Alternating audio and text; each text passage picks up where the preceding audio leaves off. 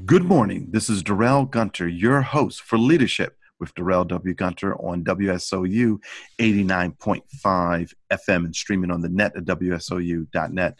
Ladies and gentlemen, this morning uh, we're going to deal with a very serious topic and to talk about the situation that has occurred in South Bend, Indiana. On the line with us, we have Apostle Patton, who is also the president of the NAACP South Bend, Indiana chapter, as our guest today. Apostle Patton, welcome to the program, and thank you for interrupting your, your very busy schedule to talk about this very urgent matter of the recent shooting of the black citizen by a white police officer in South Bend, Indiana. Yeah, Darrell, thank you for having me. Um, certainly, we're saddened and troubled in our community in regards uh, to this police involved shooting and the death of an African American male in our community. Uh, last Sunday, you and Mayor Pete uh, Buttigieg um, held a town hall meeting to discuss the black residents' concerns about the police department being racist. Um, from your perspective, what was the objective of that meeting, and did you achieve that objective? And what next steps um, have come out of that meeting that you had last Sunday, which was all over the globe. It was all over the news globally. Thank you. Um, the objective to that meeting was to allow for our community, while we're in the grieving process, to be able to share their pain and to be able to communicate to us uh, things that um, they have not ordinarily been able to share with us.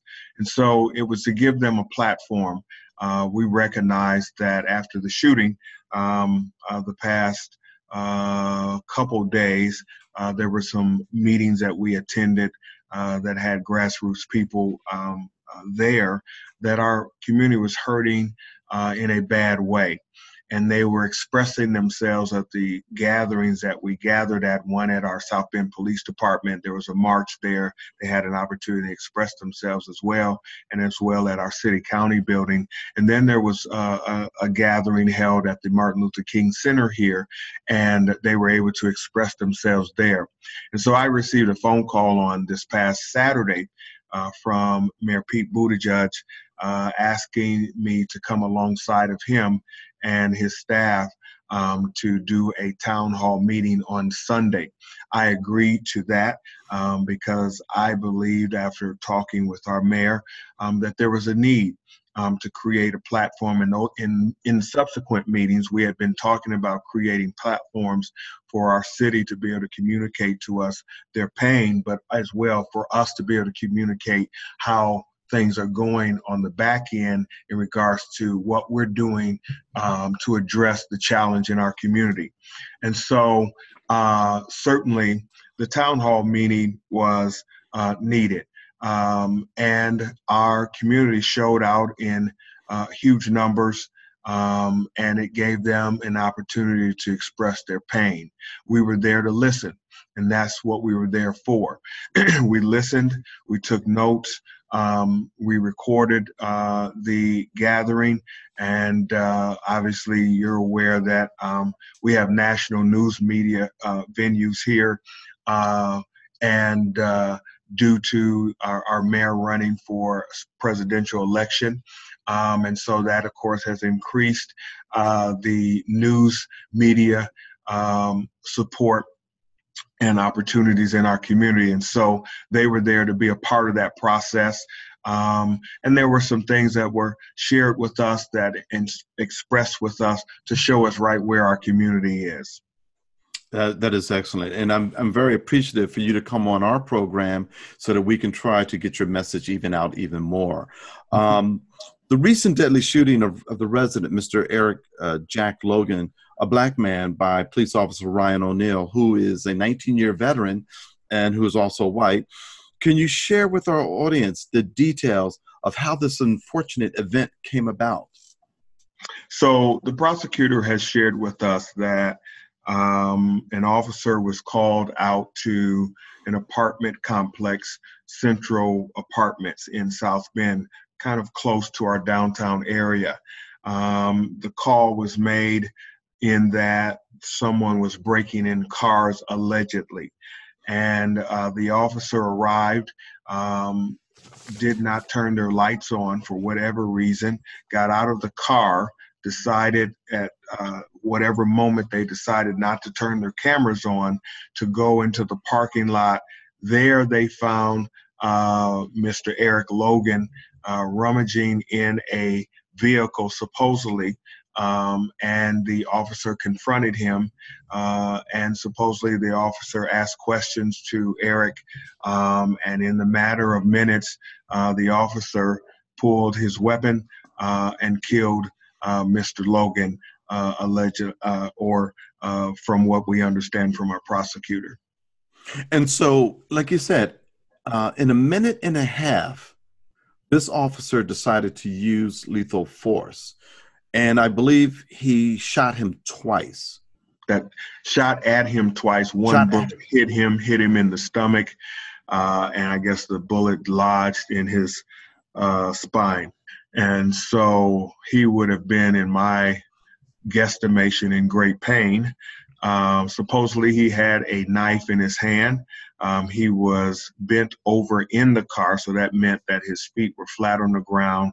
And so when the officer asked him uh, a question, he pulled his body out of the car and turned to the officer. Uh, allegedly, he had a knife in his hand. Um, the officer felt threatened in some sort of way, uh, drew his weapon uh, at some point, which we don't know what point that was. Again, there is no camera uh, to record any of this. This is based upon what the officer has said. And then the officer decides um, at uh, in a minute and a half uh, to use lethal force. This also took place at 3:23 a.m. in the morning.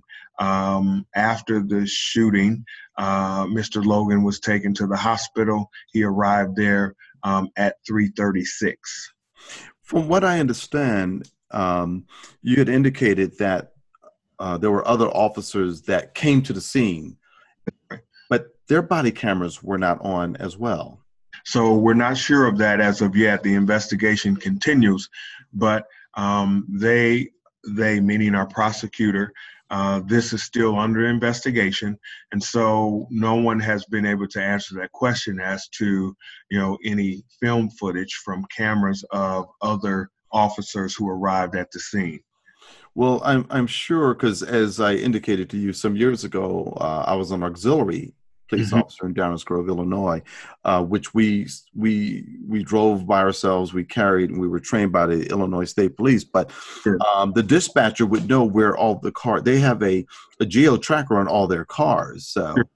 mm-hmm. Mm-hmm. so the, I'm the, sure technology has to be in even greater as you talk about you know the, your past experience uh, you know now uh, the bells and whistles have increased mm-hmm. Um, even with cameras uh, i understand we have like what they call the middle of the road type cameras and so for us the cameras go off when you turn on the lights they go off when you drive somewhere approximately around 70 miles an hour or you have to turn them on yourself.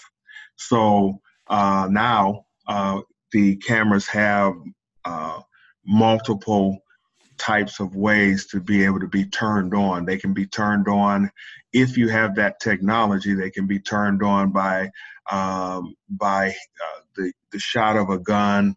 They can be turned on the other ways that I've made mention of. They can be turned on if you open your door. Um, there are multiple ways now that cameras can be activated uh, without an officer having to make the decision to turn it on. I see. Um, I got a question for you. Has there been any discussion about the alleged car that Mr. Logan was was allegedly in? Whose car was that? Who was so, that car registered to? Yeah, so the car was uh, registered to a gentleman by the name of Nepper. Um, and that's come into question for our community. Uh, our community has had supposedly uh, some bad experiences with him. Um, it has been cited that uh, allegedly he could uh, have some racism uh, tactics, and then there's some documents that have come out since then to show that he was involved in an incident that uh, displayed some racism. However, um, it did result in being inconclusive or unconclusive, whichever way that goes. Um, and uh, nothing, uh, of course, happened with him in that incident. Mm-hmm. And and um, has there been any discussion um, with the with the prosecutor about uh, giving uh, you and your and, your and your constituents access to the dispatch tapes to, to hear the dialogue between um, the officer and dispatch? So the those tapes are available now. Um, so they're out there where people can listen to them. And is there anything uh, that gives any more uh, evidence about or facts about what exactly happened that that that early morning? No, not really. You know, um, there are some things that uh, raise questions. I mean, throughout that process, uh, and so um, you know, we are all, um, you know, just trying to figure this out. Um, you know, this horrific incident that has occurred in our community. We're still hurting from it like it was, like it just happened an hour ago. Um, and we're still trying to cope with it. We're still trying to wrap our minds around it um, as well. Um, just unbelievable that um, the officer chose to use deadly force um, based upon what was occurring. Now, that's not to say uh, what I just said, not to say that, you know, because we weren't there and we don't can't see what occurred, um, that the officer was in uh, in a dangerous situation that you know obviously led to him, uh, according to policy, being able to use his weapon. Wow, and um, I understand that that that uh, Mr. Logan uh, was a father, a husband, father, and, and grandfather. How is how is his family d- doing and dealing with this this unfortunate situation?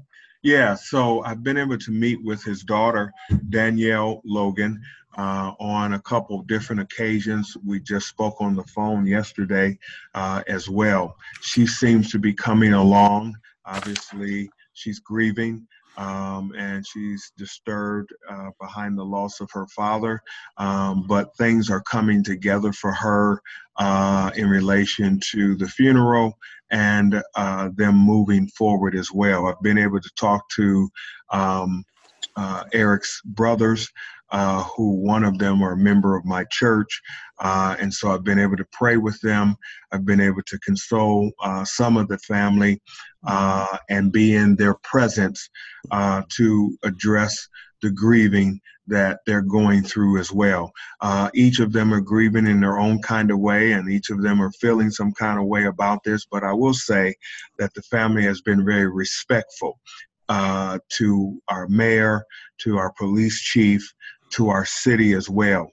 They've kind of helped to quieten the storm because our city really exploded after uh, this incident, and so they have been the voice of reason along with uh, you know leadership within our community to help kind of quieten things down. But still, you know, there's questions, and so. Uh, the family is moving forward as best they can. The funeral is going to be this coming Saturday um, and so they will be able to uh, properly bury uh, Eric uh, and as well honor him in the way that they want to honor him.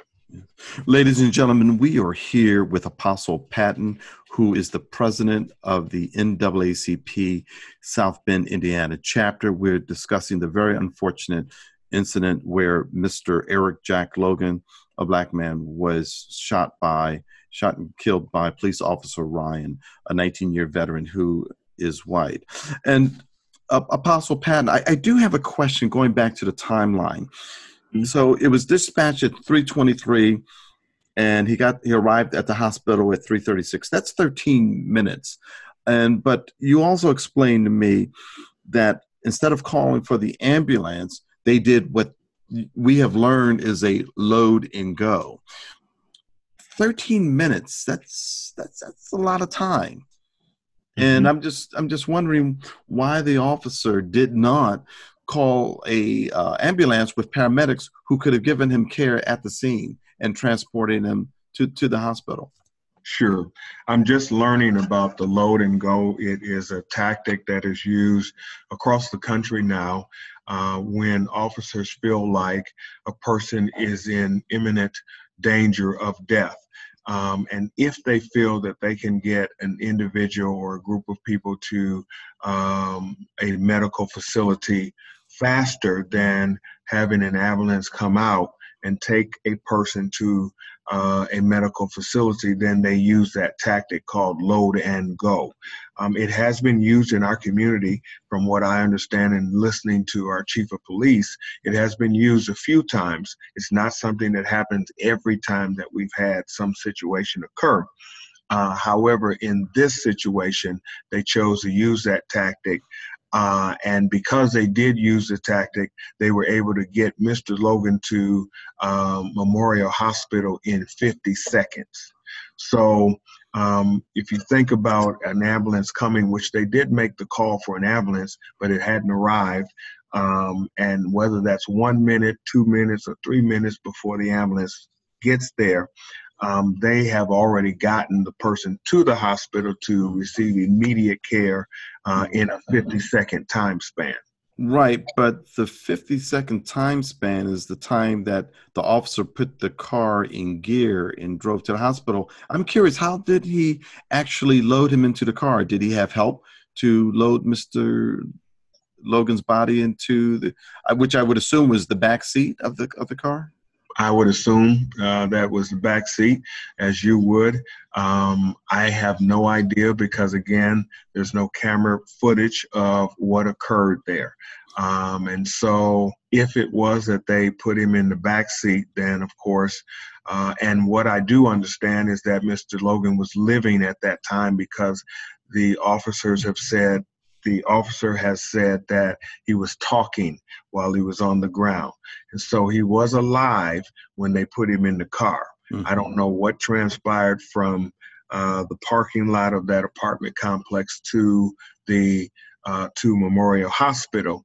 Um, and so, yeah, uh, that's all questionable because there's there was no footage from a camera that now, I'm aware of. Right now, um, uh, Mayor uh, Buttigieg has indicated in, in a statement that he has requested for the United States uh, uh, Attorney General's office to the Civil Rights Division to to do a probe.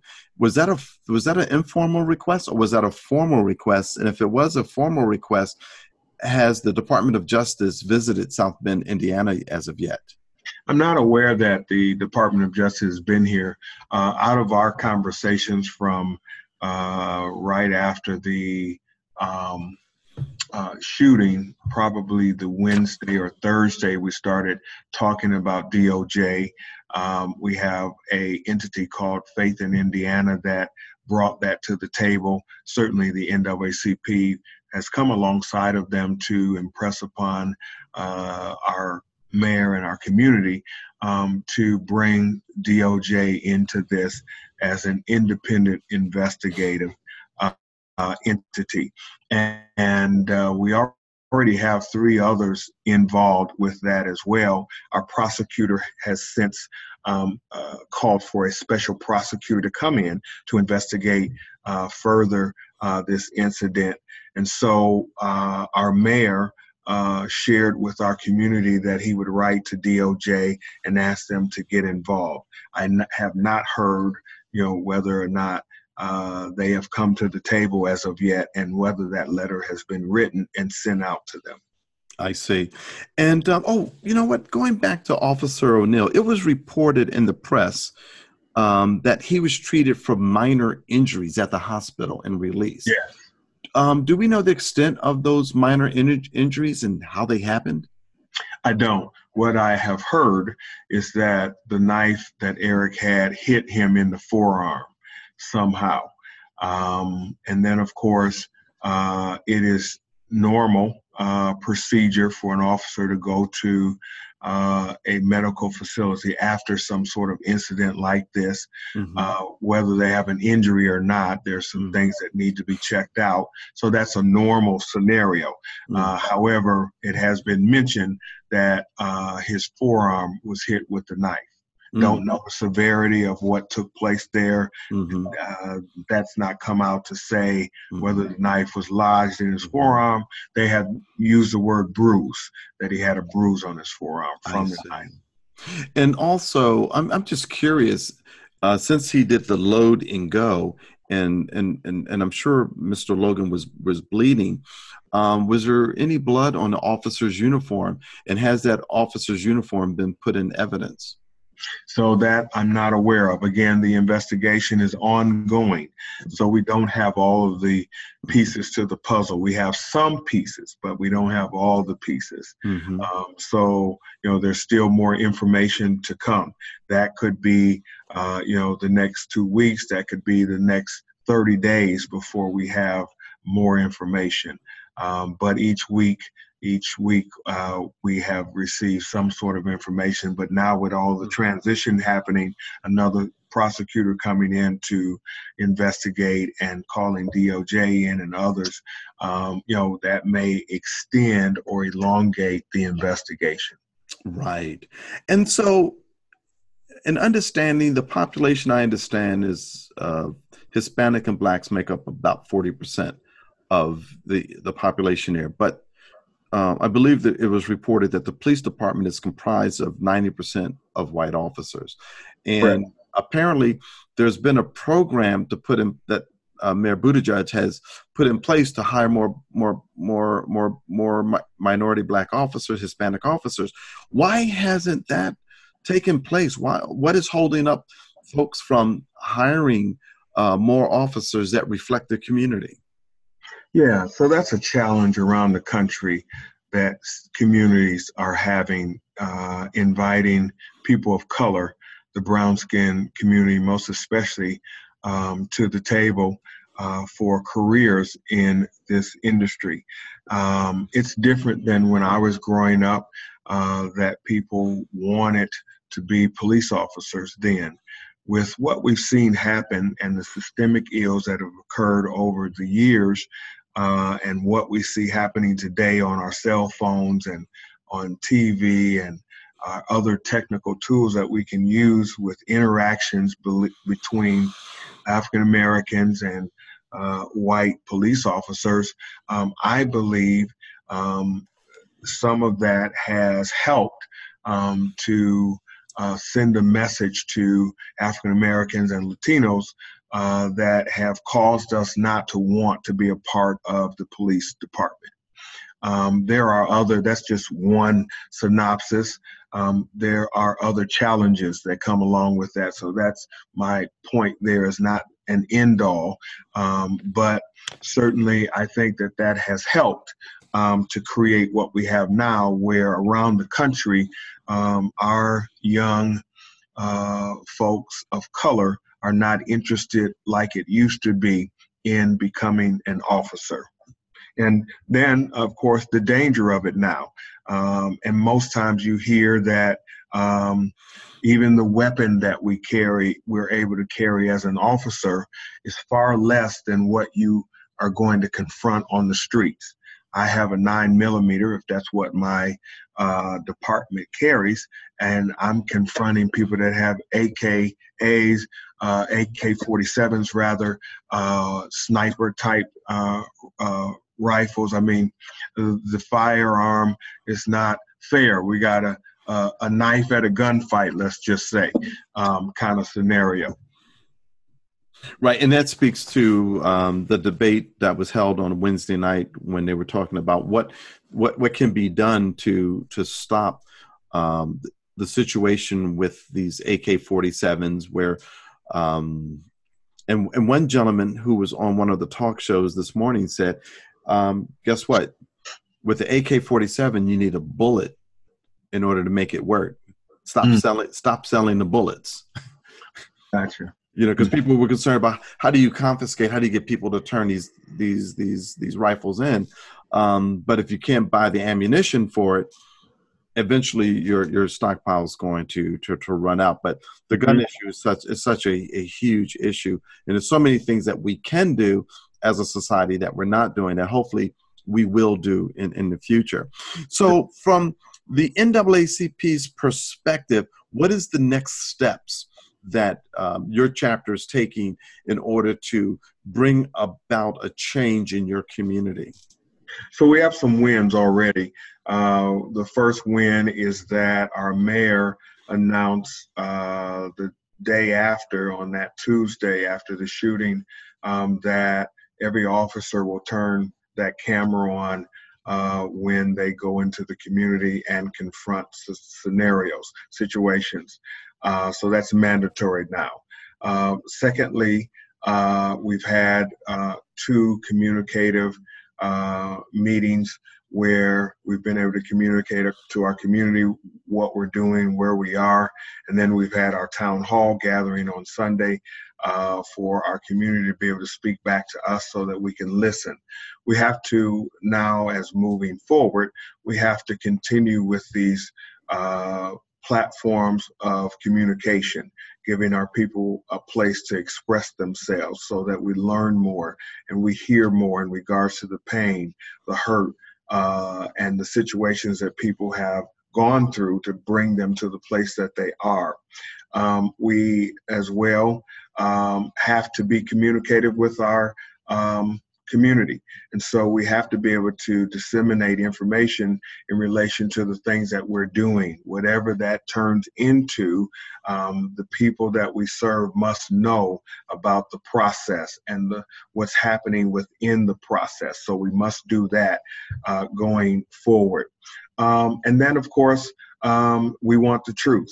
Um, there has to be transparency. There has to be accountability. So we're going to have to hold our mayor and hold uh, those that are part of this process accountable to ensure that there's follow through, um, to ensure that uh, we keep our hands on the pulse of things and we are uh, creating opportunities uh, for our community to uh, grieve uh, and go through that process and work our way to a place of healing.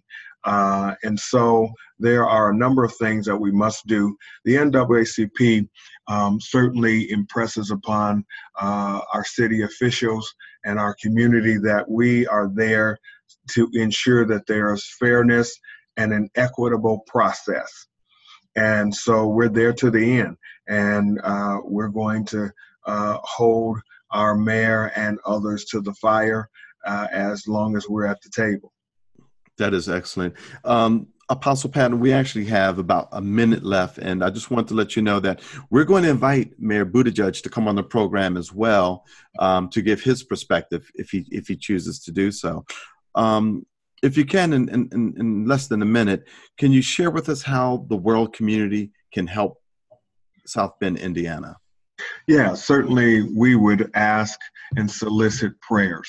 Um, I believe in prayer. I'm a pastor, and uh, prayer changes things. And so um, we would ask for uh, the global community to certainly pray.